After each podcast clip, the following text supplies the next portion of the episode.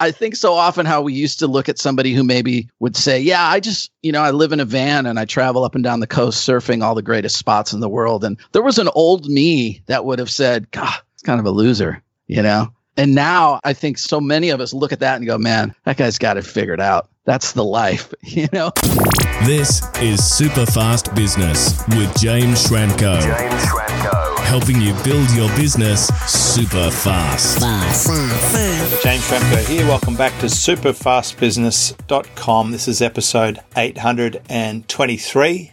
Today we're talking about being a rock star and how that relates to business. I've got Danny Thompson here from Punk Rock Business School. Great to have you on board. Thanks, James. It's uh, great to finally meet you. I've been listening to you for, man, I can't even remember how many years it is, but I can remember specifically where I was the first time that I heard one of your podcasts. And I was in a van touring around the UK with my band face to face. That's when I first started to really think about digital marketing. And, you know, I had this business background from a retail world but now I was a small business owner and a musician touring, and I realized I didn't know a lot about marketing. And I listened to a lot of early episodes of you and Timbo Reid together. Wow. Yeah, that's going way back.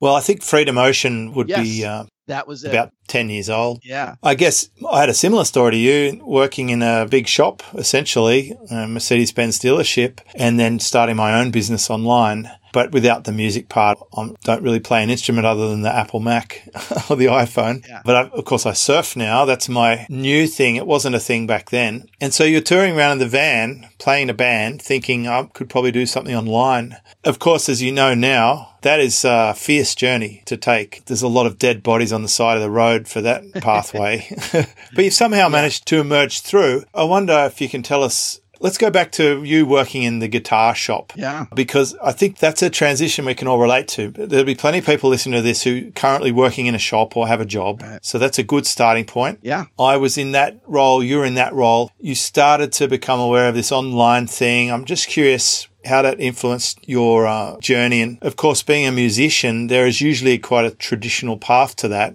like playing gigs. You referenced uh, in a, a, previous conversation you and I had about my son who plays guitar, and obviously I talked about that a lot in my previous episodes. It's pretty sort of offline world. It's an analog world. It's yeah. hands on, hard work, often low pay. And I imagine the more band members you have, the more you have to cut the pie.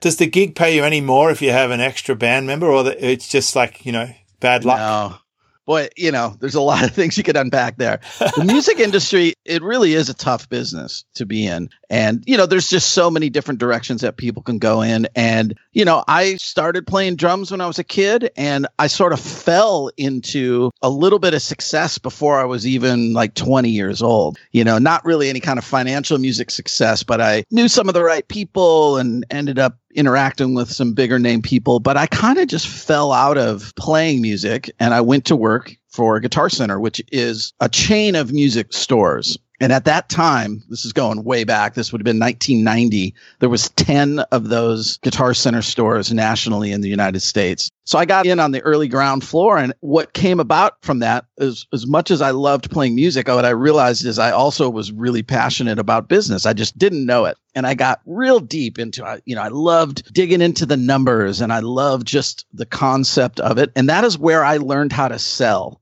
And I know that's another thing that you and I have in common. The Guitar Center original owner actually was a car guy. And that was one of the things we always used to get was, oh, go, you know, when you go to buy something at Guitar Center, it's kind of like buying a car. And there was some truth to that, that that's where it had it all started. But I rose through the ranks there. The company went up to a couple hundred stores nationally and became a public company, but real similar to things that you've talked about on the show so often you know, it's 60 hours a week. It's six days a week. It's every Memorial Day and Labor Day or whatever the holidays are in Australia that everyone wants to have a barbecue. Yeah, Christmas Eve. Christmas is just crazy. Yeah. I hated the holidays yeah. working in that kind of retail. And as I was progressing and I moved around the country and I certainly was learning a lot, but I still had this thing going on in my belly where I felt like I didn't really achieve maybe what I could have in music. And I knew I wanted to get out of retail. And I wasn't really at that point, you know, the internet was still really new. We were all saying at Guitar Center meetings, we would joke about, yeah, no one's going to buy a $2,000 Les Paul online. It's crazy. It'll never happen. And of course, now that's pretty much the only way somebody buys one. And I'm sure there people have said the same thing about Carvana and all the car companies that are selling online. You know, Our state general manager, he used to tell us that the internet was a fad yep, and we should just keep our focus. Yep. Uh, he was absolutely petrified of it. sure. And uh, that's actually kind of what started piquing my interest in it. Why is this guy so scared of it? Yeah. But the other thing I noticed customers coming into the showroom knew absolutely everything about not just the stuff we had now, but what was coming when the manufacturer wouldn't tell us anything about what was coming. And it's like they had more information than we did. Yeah. So I'm wondering if you had the same experience. that was starting to be the case i would say closer to the time frame that i was jumping out of the business i think everyone was seeing the writing on the wall we actually i would say three or four years before i jumped ship which would have been 2008 we as a company purchased the largest online musical instrument retailer in the world which was uh, musicians friend at the time so clearly by then the upper muckety mucks at the top of the company had realized what was going to be the future and where things would go. But for me, I knew I wanted to do something on my own. And I also still had this desire to play music. And I remember exactly when it hit me. We were at a uh, corporate meeting, which, you know, were so common. and we had a uh, distribution center somewhere in the middle of the country. And I was in the break room and they had this huge mural on the wall and it was like the view that you would have if you were playing music on stage looking out at a huge crowd thousands of people and i literally kind of felt sick to my stomach. Because there was always this little part of me that was like i don't belong here in this suit and tie thing. I really should be playing music still. And that's what prompted me to open the music factory which is my music school. We actually got it open in 2006 while i was still employed at my job. There wasn't really a conflict there. And uh, about two years later, the company was going to move from the uh, public world back into the private sector, which meant all of us who had stock options had to get paid out. Mm. And I thought, well, there's now a better time than now to get out. And that's how I made that jump. You know, I escaped the cubicle and, uh, you know, I had been playing some music again, just kind of on the side for fun. You know, I thought if I could just get in a bar band, it'll be a cool thing to do, you know, once a month, play a social gig. And uh, once I started doing it, I started kind of like moving up the ranks of local bands and I started having people go, Hey, this band, they just got a record deal. They need a drummer. And I thought of you. And I always had to say no because I was like, well, I would love to do it. But even at that level, you know, the musicians in those bands, they're not really making very much money. And I had a house in Laguna Beach you know, and a two car payments and a vintage Mustang and a motorcycle. And, you know, I did what so many people do, which is I over leveraged myself because I thought that's what you did is like, I'm moving up in the corporate world. I got to drive a BMW and all those kind of things. And, and so starting my own business was a way that I thought, well, maybe I could get out and I could play music. And that's what I eventually was able to do. And about six months after I left my job, I got the audition in the band that I'm in now. And I rehearsed two times with them for six hours a day, two days, and then went and played a festival for about 20,000 people and got to see that bouncing crowd for real for the first time. And the thing I always try to impress upon people about that journey is that I was 40 years old when I finally had that happen to me in the music world. So, you know, if there's a something to take away from that, it's never too late to like make those changes and do something different in your life. It wasn't easy, that's for sure. I had to downsize the lifestyle dramatically, you know, and I'm not afraid to talk about those things. You know, I sold off my car. I bought a $3,000 used pickup truck. You know, I eventually did have to file a bankruptcy. And for a while, I felt really bad about myself. You know, I felt like, man, I took all these years to build all that up. And how did I end up here? But the positive side of it was real quickly, I realized I don't need any of those things to feel good about what I do in my life. And I started to enjoy playing music, doing things I wanted to do, and didn't have the stress of all that overhead or any of that type of thing anymore. So it was quite a journey to get to that point, that's for sure. You know, it's a pretty interesting topic. A lot of people have to go through that to get through to the other side. And Yeah. I mentioned this on the previous episode where you can tell a younger person this stuff, but they're just going to go and do it anyway because Right. that's Yeah. what you do. we have some parallels. You know, like your timeline is strikingly similar to mine. I quit my job in 2008. I started my business in 2006. I ran it on the side for a while. So we had that in common. During a financial meltdown. it was really one of the catalysts. I'm like, oh, here we go again. Yeah. You know, and I started surfing in my 40s. So I really found my thing. You know, I started surfing at 42, which is a way, way later than most people. Here. About it's about Yeah. forty years later than most people in my suburbs start surfing. so, but once you, you know, like you standing in front of that stadium, seeing it go, like that's me gliding down a nice big wave, getting a two hundred meter or you know three hundred yard ride. It's hard to describe that feeling to an everyday person. You know, it's one of those things. I'm sure being out in front of that stage would have been a feeling that you can't get in the suit and tie in the office. Yeah, that's for sure. Not like when you're standing looking at a vinyl print of the same scene. But isn't it interesting that you're doing what you thought people do and then you discovered what is right for you? And I wonder if you found the same as me that when you don't focus on the money, it just seems to start flowing in every direction because it's the byproduct of engaging in more passionate things, more aligned to your skill and your joy and people pick up on that. And then maybe that money comes as a byproduct because you've got a thriving online business in a market where a lot of traditional businesses have been wiped out. Yeah. Is that what's happening for you? Yeah. So, um, my digital marketing type kind of journey to get back to that point of me being in the tour bus in England. And this was when I would have to uh, literally download the episodes at the hotel every night because you couldn't just have stuff on your phone back then. Hotel internet is also very weak in the UK and Europe. I remember trying to do a webinar from Avignon and the Mbps was like 0.16 and it failed. Yeah. So, you know, I just hit record and recorded to myself Yep. for an hour.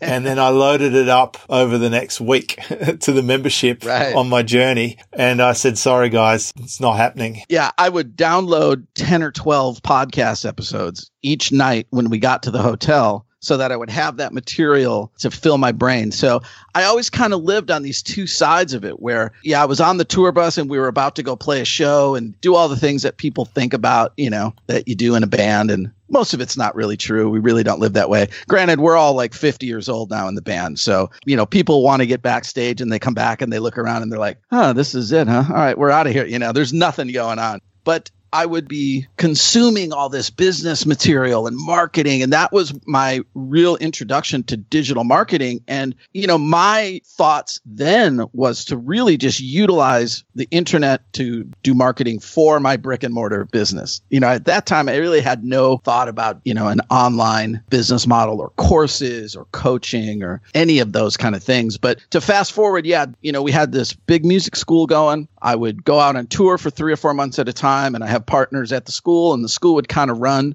It was a really nice balance of both worlds. And, you know, I think it took me a long time to even get close to the type of money that I used to make in my old job, but it just really didn't matter. Doing what you want to do and enjoying those things in life. And there was a little change after the 2008 crash in people's attitudes. And I think there'll be another change in people's attitudes now, which is a shock to the system like we've all had in the last year really makes you realize what's important. And I think so often how we used to look at somebody who maybe would say, Yeah, I just, you know, I live in a van and I travel up and down the coast surfing all the greatest spots in the world. And there was an old me that would have said, God, it's kind of a loser, you know? And now I think so many of us look at that and go, Man, that guy's got it figured out. That's the life. You know, like we really look at those things so dramatically different. But yeah, the coronavirus certainly impacted any kind of in person service business. So, our music school, we were doing 400 students a week, you know,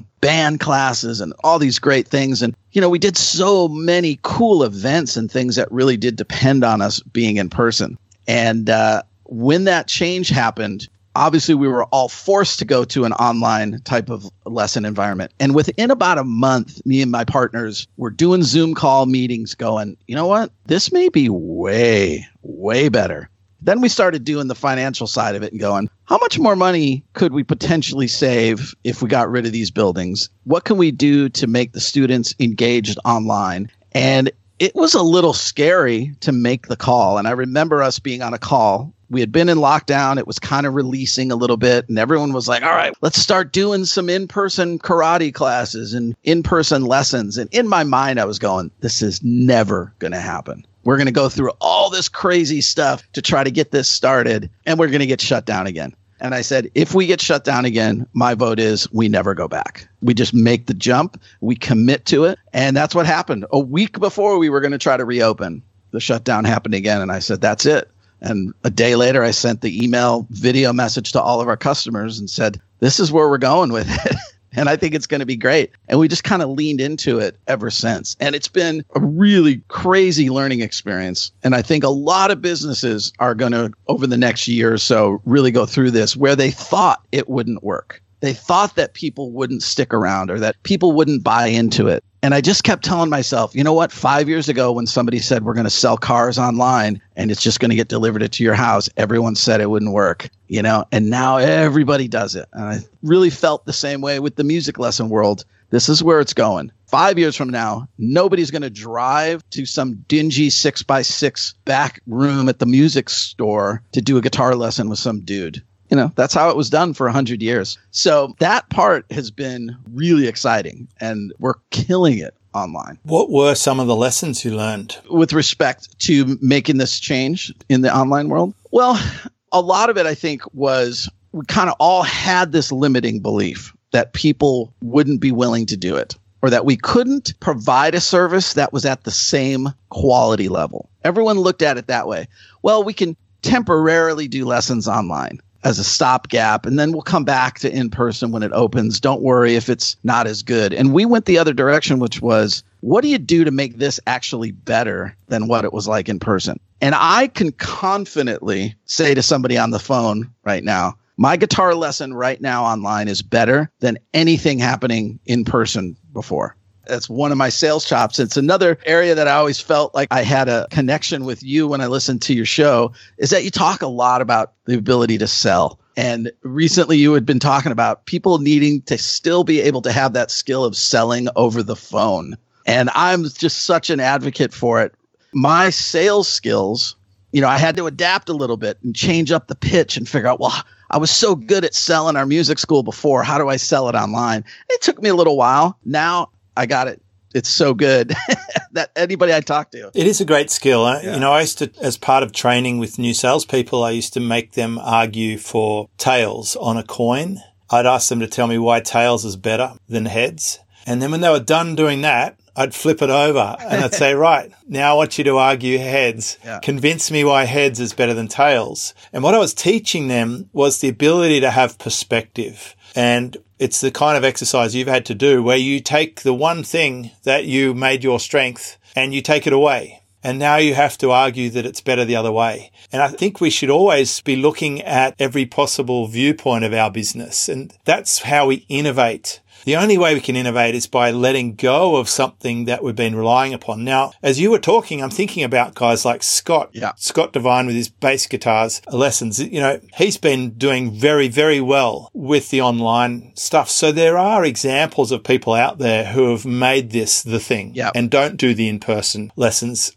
So this sort of a, is another thing that I, I like to think about. Like one of the people we have to sell is ourselves. And I imagine you had a few conversations with yourself about, you know, can we actually do this? Am I good enough? Will we find a way? Will people accept this? And then one way to do that is to benchmark off what's out there. Like, is anyone already doing it? How are they doing it? What are they doing well? What clues have they left for me? I mean, that's one of the reasons for this podcast. Today, Danny, you're sharing the possibility that an artist, someone who's creative, someone who's got a passionate ability in something that was old world and unleveraged can now get leveraged and, you know, the music companies have been doing this with records, right? For yeah. a long time. Now the artists can get in on the act and they can now control whatever they want. I was watching a documentary about Billie Eilish making albums in a bedroom. And she got discovered by loading up a choreography track for her dance teacher on SoundCloud, according to the,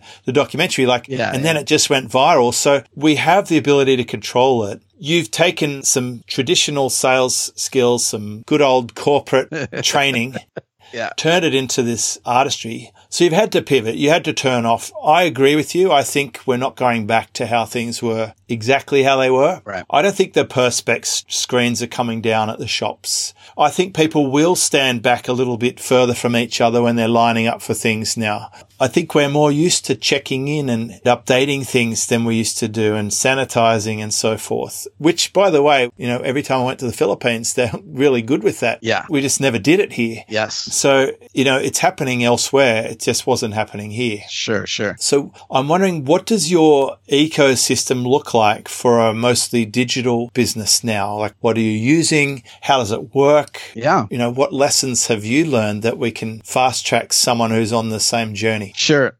So I would say our business moving forward is kind of a combination of two things. One would be a live lesson experience. Like you and I are having a live conversation right now. And the other side of our business moving forward will be more what Scott's Bass has done, which is primarily pre recorded courses and then the occasional live stream masterclass and things like that. So we're kind of splitting in those two directions. And again, if I have my way, a couple years from now, will probably almost be all courses and all in that online world. And I have some very specific reasons that I could go into of why I, I long term would like to transition there. But we're making this transition in steps. And the first step is the online lesson environment. It does work okay for kids. You know, primarily our business was probably 60% kids and 40% adults.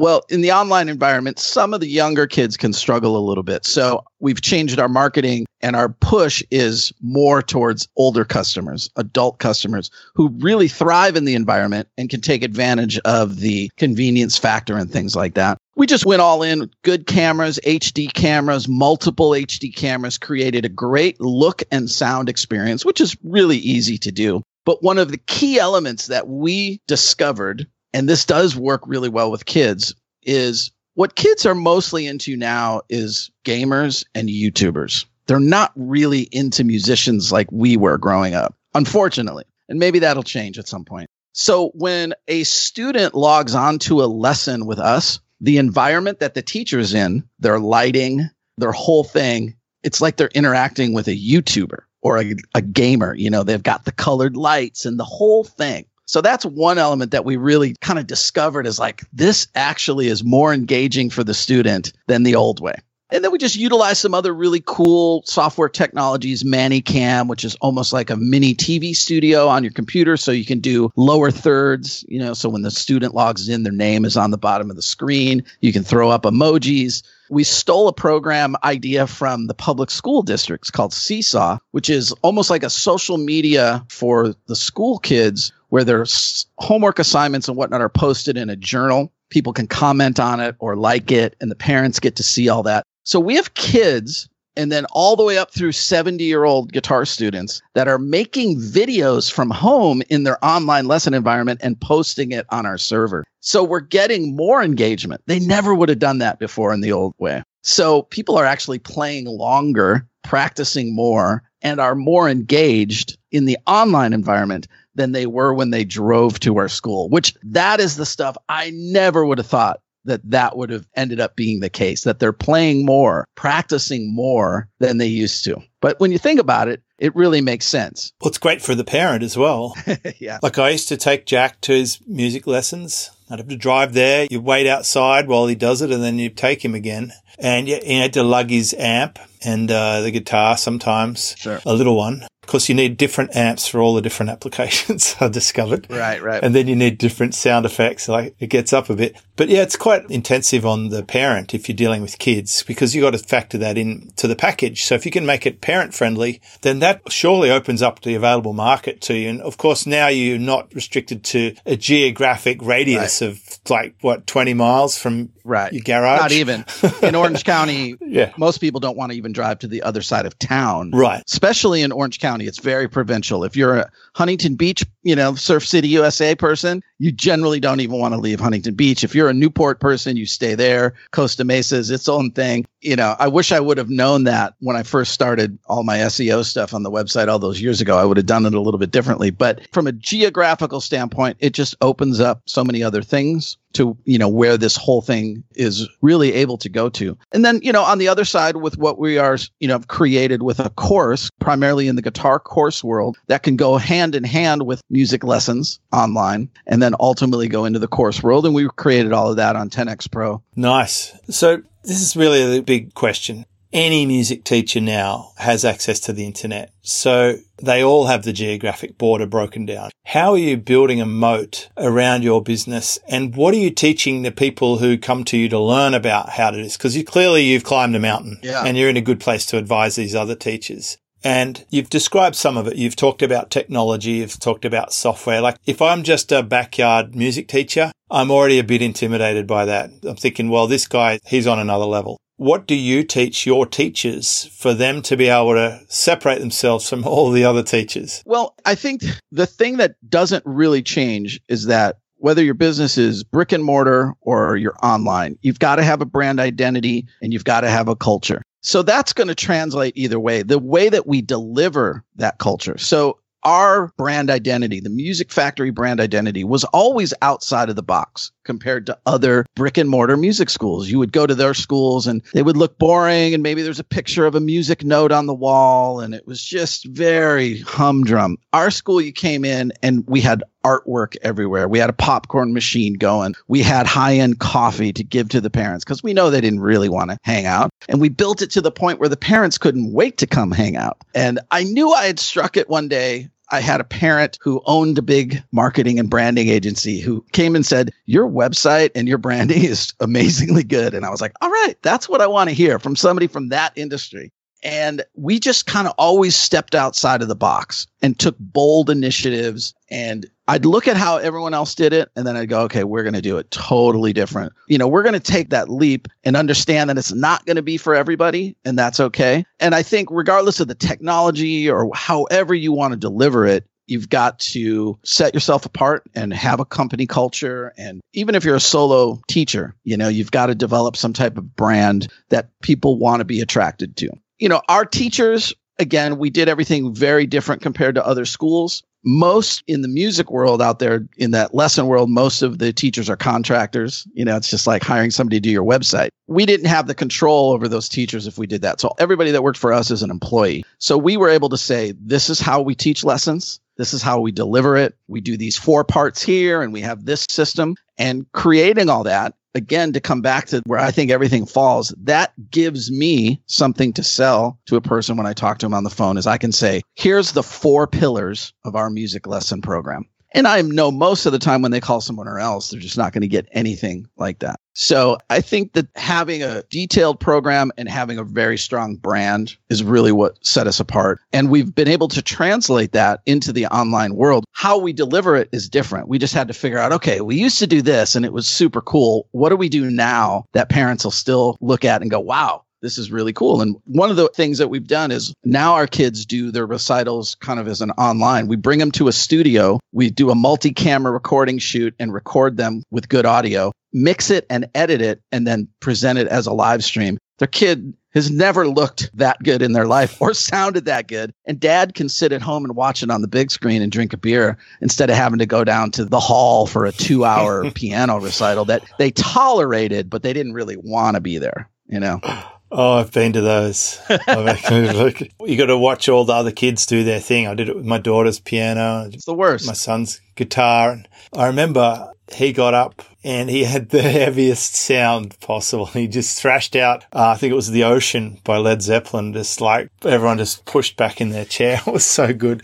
But yeah, that sounds fantastic. You know, making the customer the hero and the parent, of course, loves to see their kid performing. That's something every parent resonates with. you know, when you mentioned like the individual kind of music teacher that's out there, and, and that's the bulk of the people that provide music lessons. It's Yeah. solo individual teachers. Hands down, there has never been an easier or better time to just create amazing online courses and memberships for music schools or for a music teacher. And, and Scott's Bass, I mean, that is at another level of amazing. You know, there's a drum instructor, Mike's Lessons.com, who started in that world probably eight to 10 years ago. He was a real early adopter, built a huge YouTube following, and one day said, I'm going to see what happens if I go live and sell individual lessons for 99 cents a download. And I think he did 8,000 downloads the first day. And he was like, all right. And he closed his school the next day. So really, he was way ahead of the rest of us in the music lesson world. But, you know, I think a lot of those individual teachers feel like it's an insurmountable task to create something like that. And the reality is, you dig in and start doing it, and it's really not that difficult, at least not on the technical side. You know, it might take you a while to figure out how to sell it, but there's never been a better time to create something like that than now. On the technical side, like, are you using the platform? 10x? Yes, 10x Pro. Oh, yeah. Yeah. So I do two different licenses with 10x Pro. So I use one for our guitar course, and then I'm building out and have built out in the past courses for other music teachers and music schools. And I do some coaching and things like that on that side with them. And uh, I originally had started on one of the other big platforms originally and then made the switch once I, you know, I heard John on your show about 10 times before I finally looked at the website and I was like, God, what was I waiting for? You know, I put myself in that category too because, you know, as recently as yesterday, I was going through stuff with John and he's just brilliant. Like I said, I want to do a challenge. Is there a campaign builder for challenges? And he came back the next day and he installed a campaign challenge funnel in my installation. Like the service is off the charts. Now, fair enough. I'm a partner, but I'm telling my customers, you need to do challenges. And I said to John, it'd be great if there's a campaign for challenges. And just click one button, the whole thing's there. And it was there when I logged in the next day. I had my opt in page, the thank you page, the bump upsell, the thank you for purchase page. It, you know, it adds them to the lesson yeah. or the challenge itself. It integrates with the autoresponder. I, I do love the platform, but seriously, every time I go in there and we use it, I'm just blown away with what it can do. My team just set up a book funnel. So we're giving away a copy of my book, the digital version, we're upselling the print version with a bump for the audio version and then the various segmentations and thank yous and whatever. I'm going to add in extra things. But I was talking to Corey, my friend Corey Basaraba. He's helping with traffic campaigns, paid traffic campaigns. And when he says, Oh, okay, offer this or do that, we can just log in and tick buttons and add boxes and it's all there and it does everything we want. So it's mind blowing how you can use it. Yeah. I mean, you touched on a really great subject with 10X. And I feel this way about any of the other programs or anything that I use. And I, I really don't use a lot of software or things like that. I use Active Campaign, I use 10X Pro. And the two things that those companies have in common is amazing service.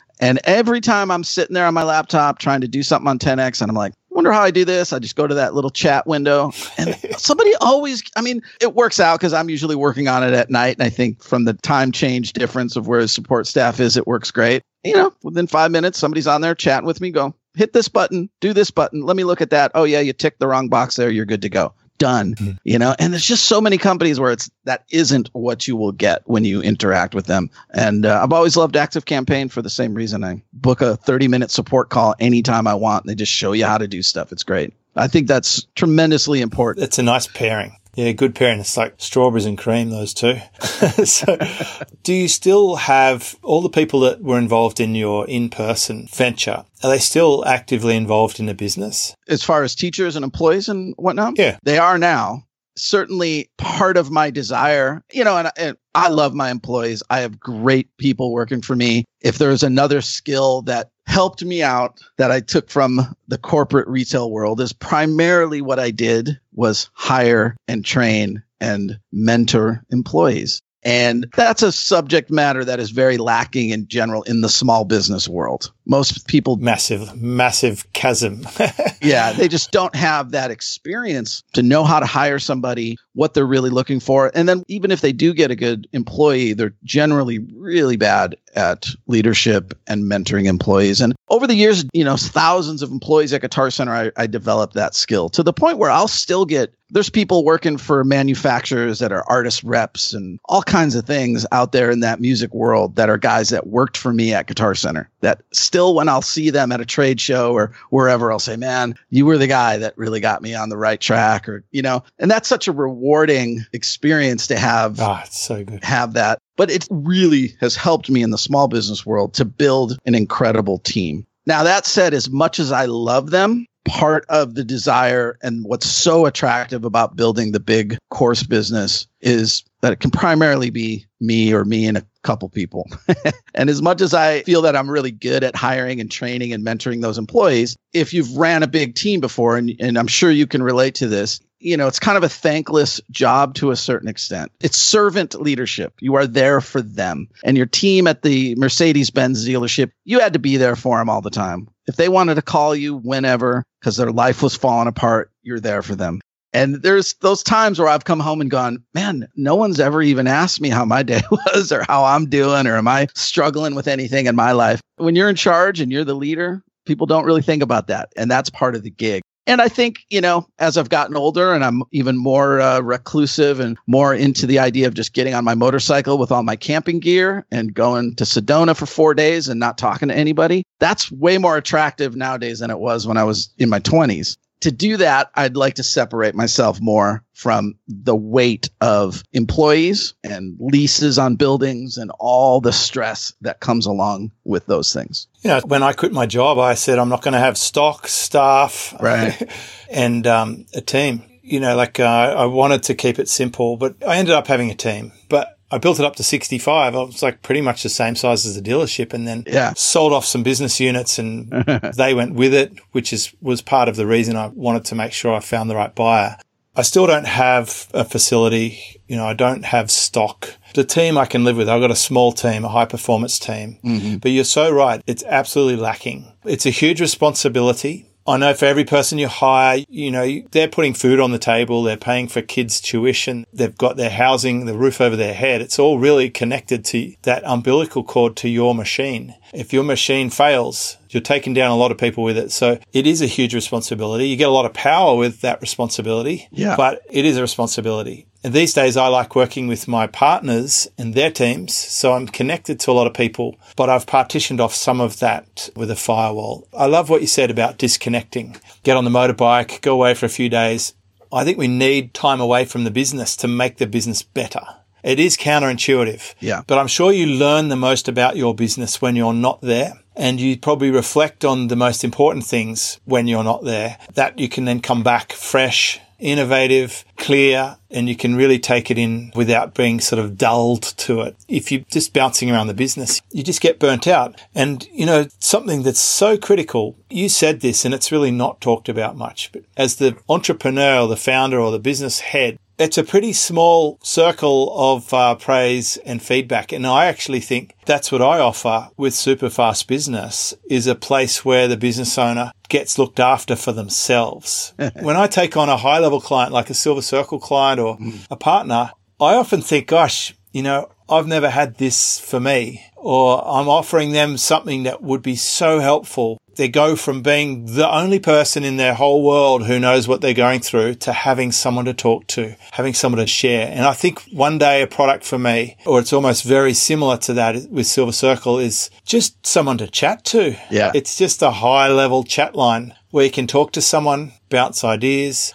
get a bit of a pat on the back when you need it. Get a little bit of a confrontation when you need that too, because let's face it, we can get away with a lot as the owner if we want to slack off or we want to convince ourselves sure. of taking shortcuts. It's easy to justify we can justify crazy purchases. We can justify irrational maneuvers. We just say, oh, well, Steve Jobs used to do that. Reality distortion machine. Yeah. So it is a battle, that mindset challenge of running a business. And that's really what I built my business around. Now, what I'd like you to talk about, Danny, is what can people come to you for help with in whatever variation? And feel free to mention your resources, your perfect kind of audience. Yeah. Some of them will be listening to this podcast, like Danny used to listen listened to Freedom Ocean all those years ago.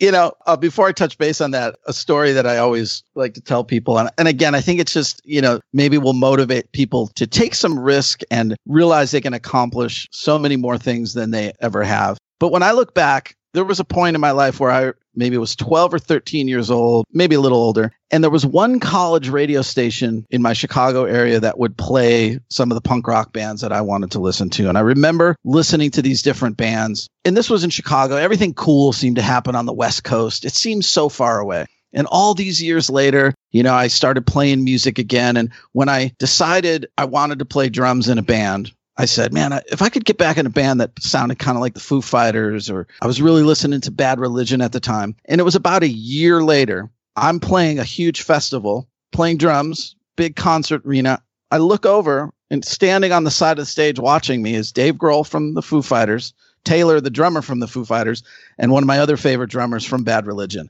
And I'm playing drums going, don't drop a stick, don't drop a stick. And just thinking about how surreal my life is in that way, that I'm standing in the catering line at a festival next to the people that I used to dream about listening to their music. And it's real similar in the podcast world how, you know, 10 years ago when I was listening to you or Timbo, I never would have thought I would talk to you guys, you know? And I interviewed Timbo for my podcast the other day. And it's just, I think if you remove some of those limiting beliefs, it just opens up so many things for you. So I hope some people take away some of my experience of being a 40 year old guy and quitting his job to join a band, which certainly no parent would usually recommend that for their child, but it really did work out. And, uh, you know, so you can do more than you think you can. But I primarily can really help, certainly the music school owners, which is the group that I did a lot of coaching in the past with. So a lot of marketing consulting with them now certainly any hiring sales training general marketing for small business owners you know i can do a lot with brick and mortar business owners retail business owners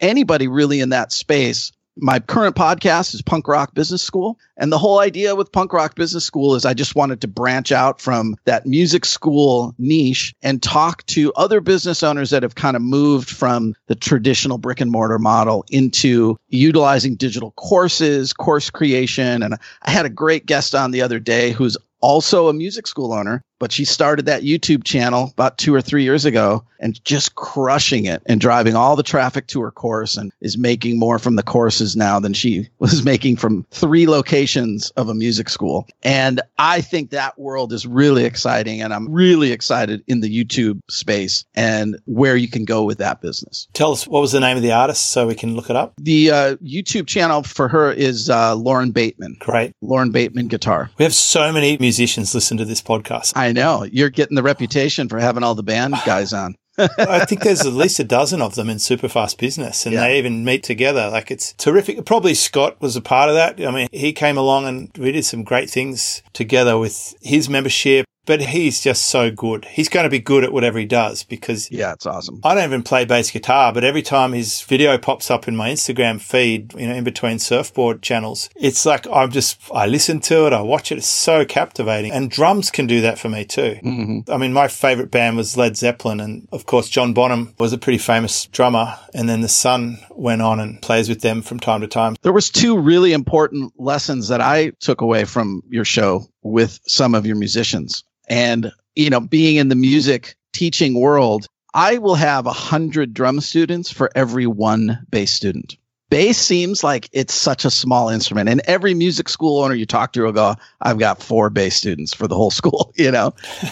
and if Scott could take something like that you know what I mean? Yeah. And build it to that size. Yeah. And then you also had the gentleman on, and I, I can't remember his name, but the gypsy jazz guitar yep. course. I think myself and so many other people, right? Because drumming wise for me, and this is such a weird thing because I'm a professional drummer. I make records, you know, I do it for a living and I'm more apprehensive to make a drumming course than I am to make a course about marketing or something. It's really a weird thing. I'm nervous about the scrutiny or something but I'm primarily known as a punk rock drummer. I'm really a two and four rock drummer. Like I'm more of a John Bonham, Tom Petty drummer than I am a punk drummer, but I was good at it. I was good at playing fast and precise. And even in my old age and my extra 20 or 30 pounds I'm carrying can still blast through an hour and a half set and feel really good doing it but I thought, you know, I could make, you know, a great course about that style of drumming. And my initial thought in this, what everyone else does is, oh, that's a small little group. There's not going to be enough customers. And it's really totally the opposite hmm. way of how I should think about it. I know there's like six or seven different types of guitar people. It's like blues guitar. There's yeah. the gypsy jazz guitar. I can't even remember some of the other ones. There's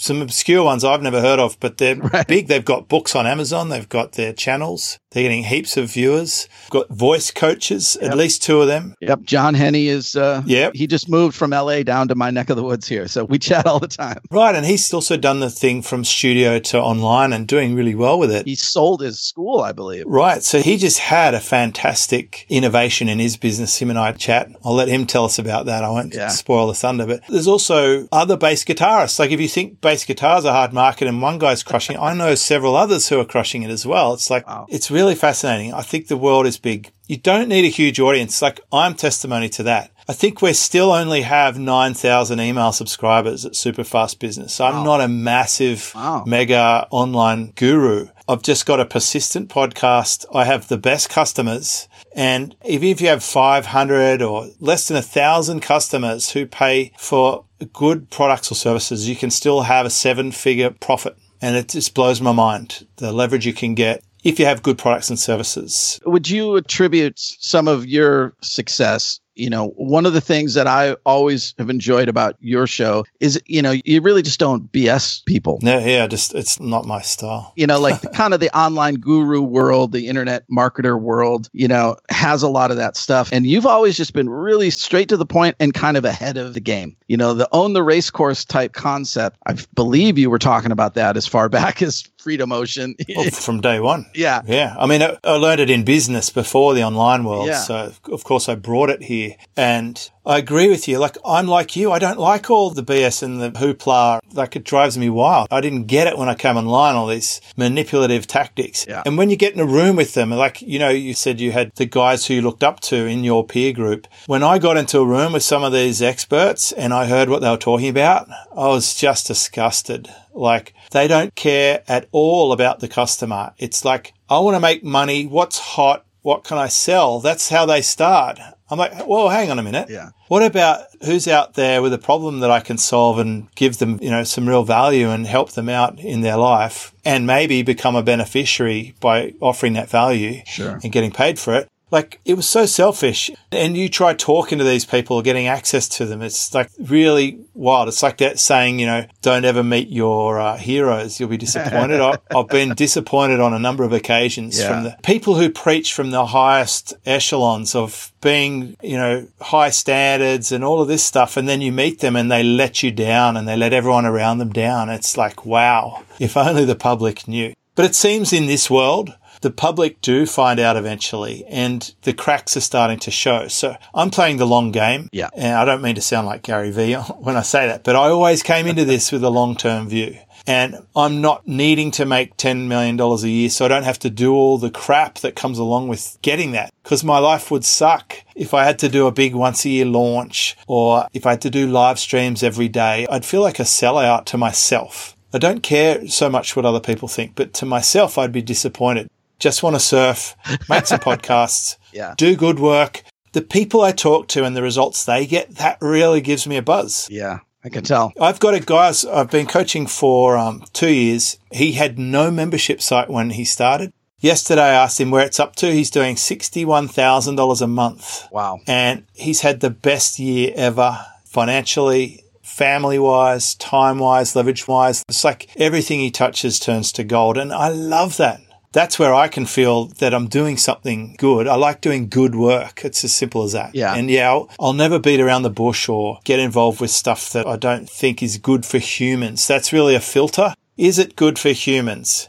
If it's not good for humans, I'm not doing it. I can tell you've got values as well. Danny, you've been very open with us. You've shared some great insights for people on that journey. I love our little historical connection and the timeline and the fact that we've interacted via podcast at least before. Thank you for using the platform well at 10x Pro. I mean, that's how we met recently. John introduced us in, Yep. in full disclosure because you're an example of what can be done.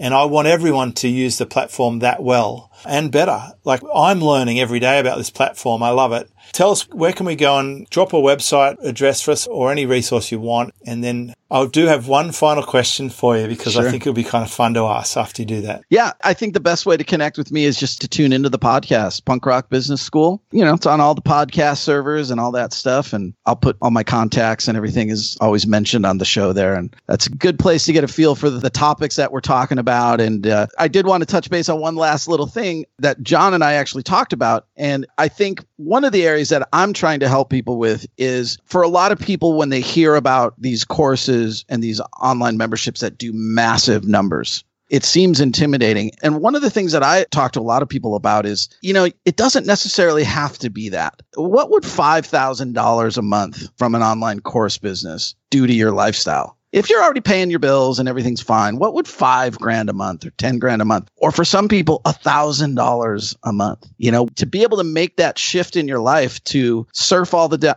all the time, take motorcycle trips, ride bicycles, you know, for me, that's the motivation for the most part is I just want to do what I like to do every day without really having to answer to anyone. And for me, that dollar figure is tremendously low. You know, I interviewed Alex Bogusky on my show the other day and, you know, he's mega loaded from the advertising world, but he's like, you know, I got peanut butter and jelly taste and that's how it's going to be. I don't really need to make any more money. I'm not going to change my lifestyle. And, you know, I still drive a used truck because I don't like spending money on a new car. I don't need that to feel good or to live the life that's fun and interesting and rewarding to me. And I think the opportunity that the online course world or memberships opens for people is to be able to live that kind of lifestyle and get out of that day to day grind that just is so miserable for so many of us. It is. All right, hit me with your craft your question. okay, so thinking back to the shop, right? You were selling equipment, you were a talented musician, you would have customers coming in wanting to test drive or try out the equipment